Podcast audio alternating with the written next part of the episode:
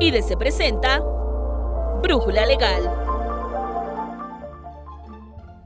La crisis sanitaria impactó a todos los segmentos económicos y dejó vulnerable uno de los rubros más importantes para México. Las pequeñas y medianas empresas, pymes, han padecido las peores embestidas del COVID-19, cierres de negocios, despidos de personal, defunciones y desabastos en las cadenas de suministro son algunos de los ejemplos que estamos enfrentando. Y pese a ello, existen unidades económicas que siguen sus operaciones o las arrancan. En este episodio de Brújula Legal podrás escuchar la entrevista que realizó el editor y periodista Alan Morgan al director del Centro de Competitividad de México, Juan Carlos Ostolaza. Soy Nancy Escutia y te invito a quedarte con nosotros. ¿Nos podrías indicar qué tan importantes son las pequeñas y medianas empresas para la economía en México? Hola, Alan, muchas gracias, eh, antes que nada, por el espacio. Eh, las micro, pequeñas y medianas empresas representan en México el 99.8% de las unidades económicas. Eh, y lo más importante es que representan el 72% del empleo, prácticamente es la base de, de la estructura empresarial en nuestro hermoso México. ¿Cómo fue el impacto que tuvo la pandemia hacia las pymes? O sea, ahorita se ha abordado el ángulo de que hubo un cierre muy grande de negocios, pero ya existe una recuperación o cómo se vino a dar este fenómeno con las pymes. Hay una recuperación este, interesante, Alan. Obviamente, eh, durante la pandemia, pues las pymes, pues por el cierre de operaciones, pues tuvieron ahí problemas de, capital de trabajo, tuvieron problemas por la parte de reducción en ingresos, tuvieron problemas en la parte también inclusive de, despedir eh, trabajadores y algunas incluso, como bien lo mencionabas, pues también tuvieron cuestiones ahí de cierre. Sin embargo, viene una etapa de recuperación eh, que se ha estado viviendo, no solamente en México, sino, sino en todo, todo el mundo, obviamente con los retos y oportunidades que, ha venido presentando esto. Eh, sin embargo, ahí lo importante es aprovechar ¿no? la agilidad que tienen las micro, pequeñas y medianas empresas para poder dar un golpe de timón, ¿no? De manera rápida y que permita generar este, este, nuevo de, esta nueva adaptabilidad, por decirlo de alguna forma, a las nuevas condiciones de un entorno que es cada vez más cambiante, ¿no? Y que, y que exige que estemos muy pendientes de todo lo que está pasando, no solamente en México, sino en el mundo. Entonces yo creo que es algo, algo, algo importante. Eh, aprovechar mucho ahorita las oportunidades que se presentan, pues aprovechando toda la parte eh, digital, toda la parte de transformación digital que se ha venido dando eh, a partir precisamente de la pandemia, todo este cambio de paradigmas que nos ha llevado a aprovechar mucho más las herramientas tecnológicas y que es algo que, también hemos estado ahí eh, nosotros impulsando mucho desde el Centro de Competitividad de México. ¿Qué hicieron diferente estas pymes para poder sobrevivir a la pandemia? Porque sí se habla tal cual de que, o hay una, un argumento muy grande de que si las pymes no se digitalizan o buscan regresar al punto prepandemia, van a tener un, este, un destino negativo. ¿Qué nos puedes decir tanto de esta afirmación como también de qué hicieron ¿no? para sobrevivir? Totalmente, Alan. Es importante mencionar que la tecnología no es un fin, es un medio, ¿no? Y es un medio para poder responder a un entorno, ¿no? Que ahora es cada vez más cambiante y que hay que resolver las necesidades del cliente. Mientras mayor valor agregado le demos al cliente, pues vamos a poder permanecer en el mercado y, y también consolidarnos, que es lo más importante, poder consolidarnos en ese mercado. Y dentro de esto, pues también entra la parte de la innovación, ¿no? Y muchas veces cuando vemos innovación o tecnología nos imaginamos las grandes inversiones que se tienen que hacer y, la verdad es que no, no, no, es que se tenga que invertir tanto, no simplemente es ver cómo innovamos, cómo incorporamos esta parte de la tecnología. Tenemos ejemplos muy claros, ¿no? De reconversión de negocios en la parte de que pudieron empezar a atender a sus clientes inclusive por delivery, ¿no? A través, hasta, inclusive hasta de las herramientas estas de comunicación tipo WhatsApp Business, ¿no? Por ejemplo, eh, hubo casos así de microempresas que pudieron inclusive empezar a generar ahí dentro de la misma colonia, dentro de la misma región, entregas a domicilios a través de esta herramienta, también a niveles ya más, más grandes, la parte de aprovechar las redes sociales para poder promocionar el producto, eh, pero también incorporar tecnología para el seguimiento de las operaciones a distancia, el poder saber dónde está el, el producto o el servicio que estamos brindando, en qué etapa está, ¿no? Por, por un ejemplo, en la región sur-sureste, empresas con las que trabajamos, inclusive se automatizaron la parte del proceso del servicio, ¿no? Muchas de las que son de servicio para entrar a las plantas, pues en lugar de estar hablando el proveedor con el, con, con, con, el comprador o con el usuario, inclusive poner dispositivos que le permitieran al, al, al, al comprador al usuario, de, cliente, saber en qué momento, en qué proceso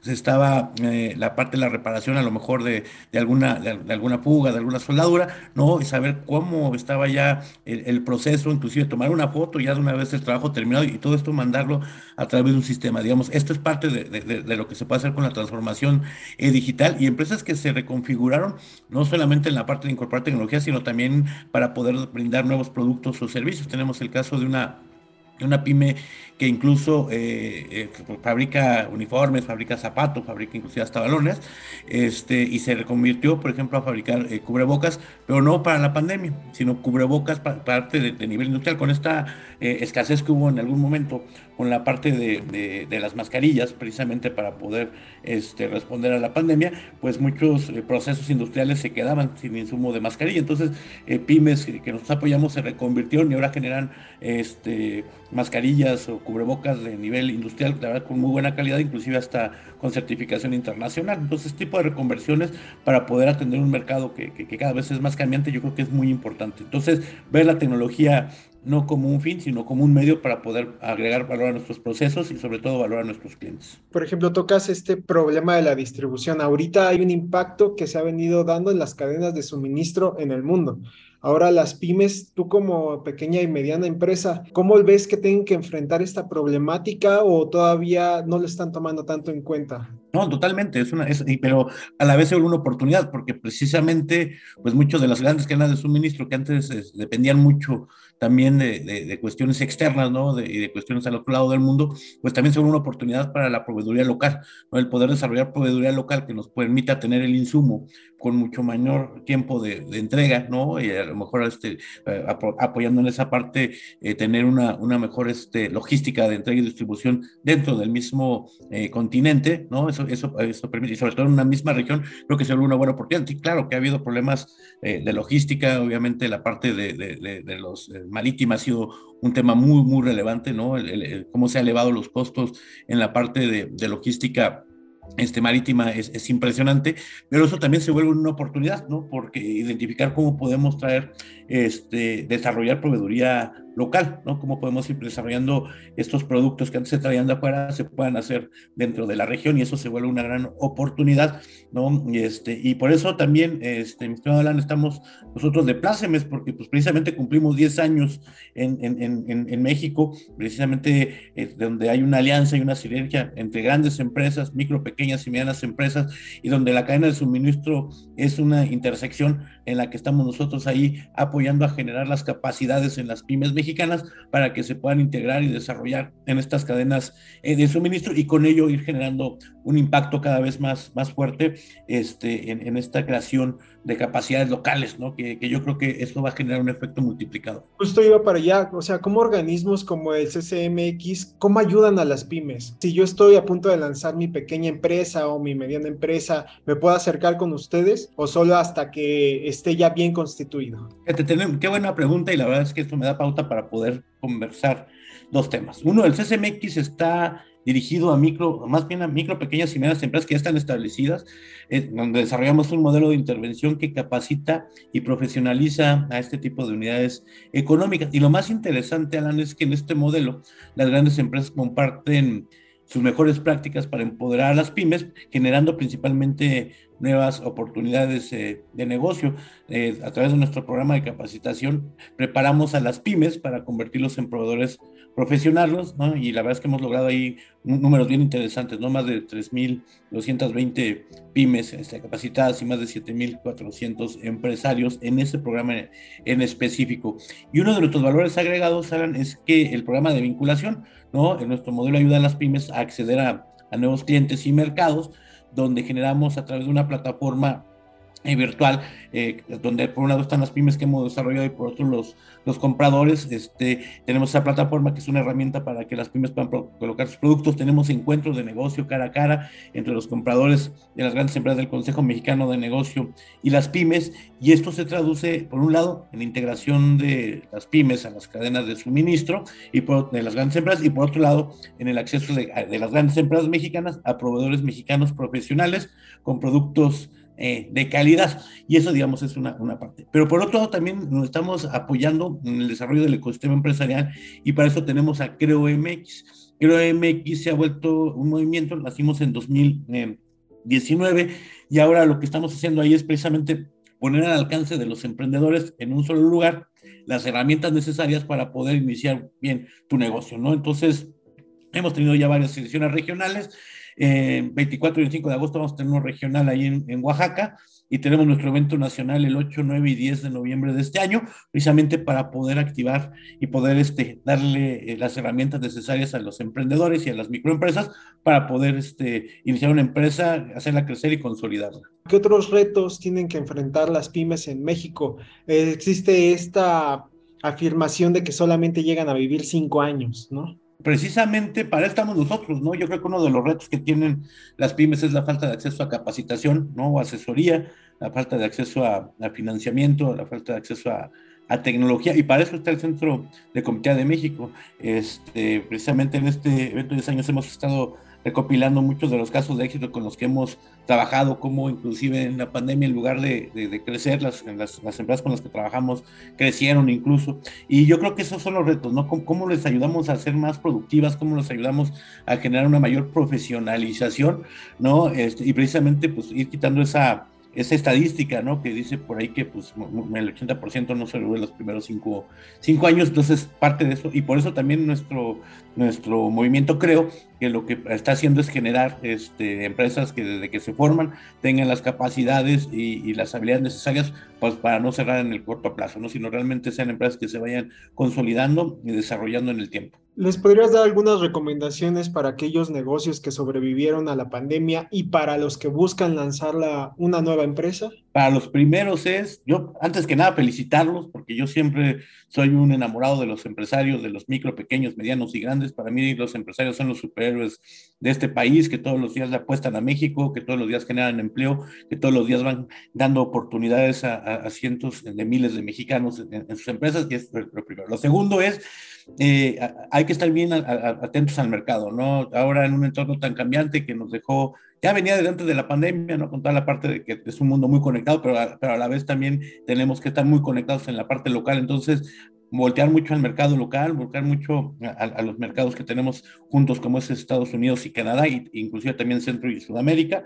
Eh, otro de los consejos es eh, estar muy atentos a, cambiar, al, cambio de estrategias, de acuerdo a, cómo se va presentando la parte eh, de mercado. La otra, estar atentos a las nuevas necesidades y requerimientos que tienen nuestros clientes. es importante poderles dar cada vez un mayor valor, valor agregado a, nuestros clientes y, tener muy, muy, bien considerados también planes de contingencia, que, qué pasa en caso de, ¿no? O sea, no, no, no, pensar que estamos en un mundo que es totalmente estable, ¿no? Sino que va cambiando mucho, entonces tener mucho eso en, en, cuenta. Y la otra, para los que quieren emprender un mercado, emprender una empresa, perdón, es bien interesante, lo primero es validar que el mercado nos vaya a comprar nuestro producto o servicio que queremos lanzar. La validación de mercado es clave.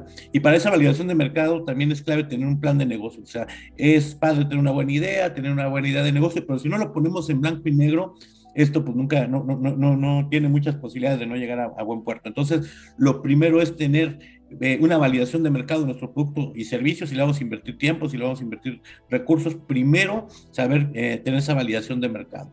Y segundo, pues tenerlo en blanco y negro, ¿no? Por eso el famoso business plan o plan de negocios nos ayuda mucho a poner en blanco y negro esa, esa idea, esa, esa idea de negocio, cómo lo vamos a hacer, con quién lo vamos a hacer, cuánto nos va a costar, a quién se lo vamos a vender, eh, cómo lo vamos a hacer llegar al cliente, eh, dónde vamos a conseguir nuestra materia prima, nuestros insumos, nuestras capacidades, este, el recurso humano, eh, cuánto nos va a costar, dónde podemos encontrar financiamiento, si el financiamiento que vamos a identificar nos sirve para, para poner que es competitivo dentro del mercado. Entonces, para el que va a emprender es eso, ¿no? Tener eh, validación de mercado, yo siempre digo validación de mercado, validación de mercado y validación de mercado, porque si no nuestro producto y servicio este, que se lo vamos a poner, pues no, no, no, si no tenemos esa validación de mercado, no sabemos quién nos lo va a comprar. Ese es el punto uno. Y dos, tener nuestra idea en blanco y negro con números, este, con metas, con objetivos medibles, este, precisamente pues para poder ir avanzando en la, en la construcción de esta nueva empresa. Perfecto, pues muchísimas gracias Juan Carlos por este espacio que nos has podido brindar para IDC. Al contrario, a ti, mi estimado Alan, estamos siempre listos, este, al contrario, gracias por el espacio.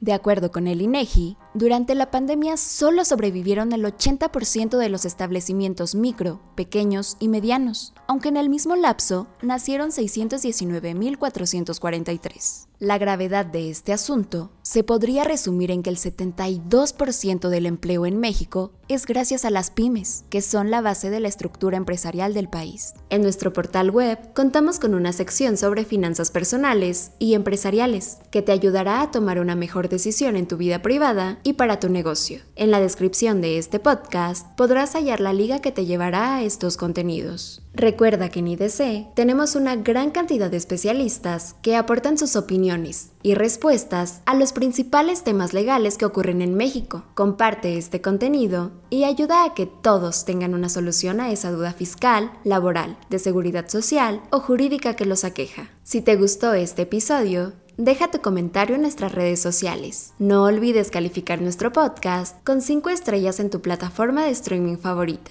Además, contamos con nuestro servicio de consultoría, que es exclusivo para suscriptores y está disponible para ti de 8 a.m. a 5 p.m. de lunes a jueves y de 8 a.m. a 3 p.m. los viernes. Y si aún no tienes una membresía con nosotros, no esperes más. Nuestra fuerza de ventas ya está esperando tu llamada al 55 50 89 58 30. Agradecemos en producción y realización a Alan Morgan. Nos escuchamos en la siguiente Brújula Legal. Se despide Nancy Scutia.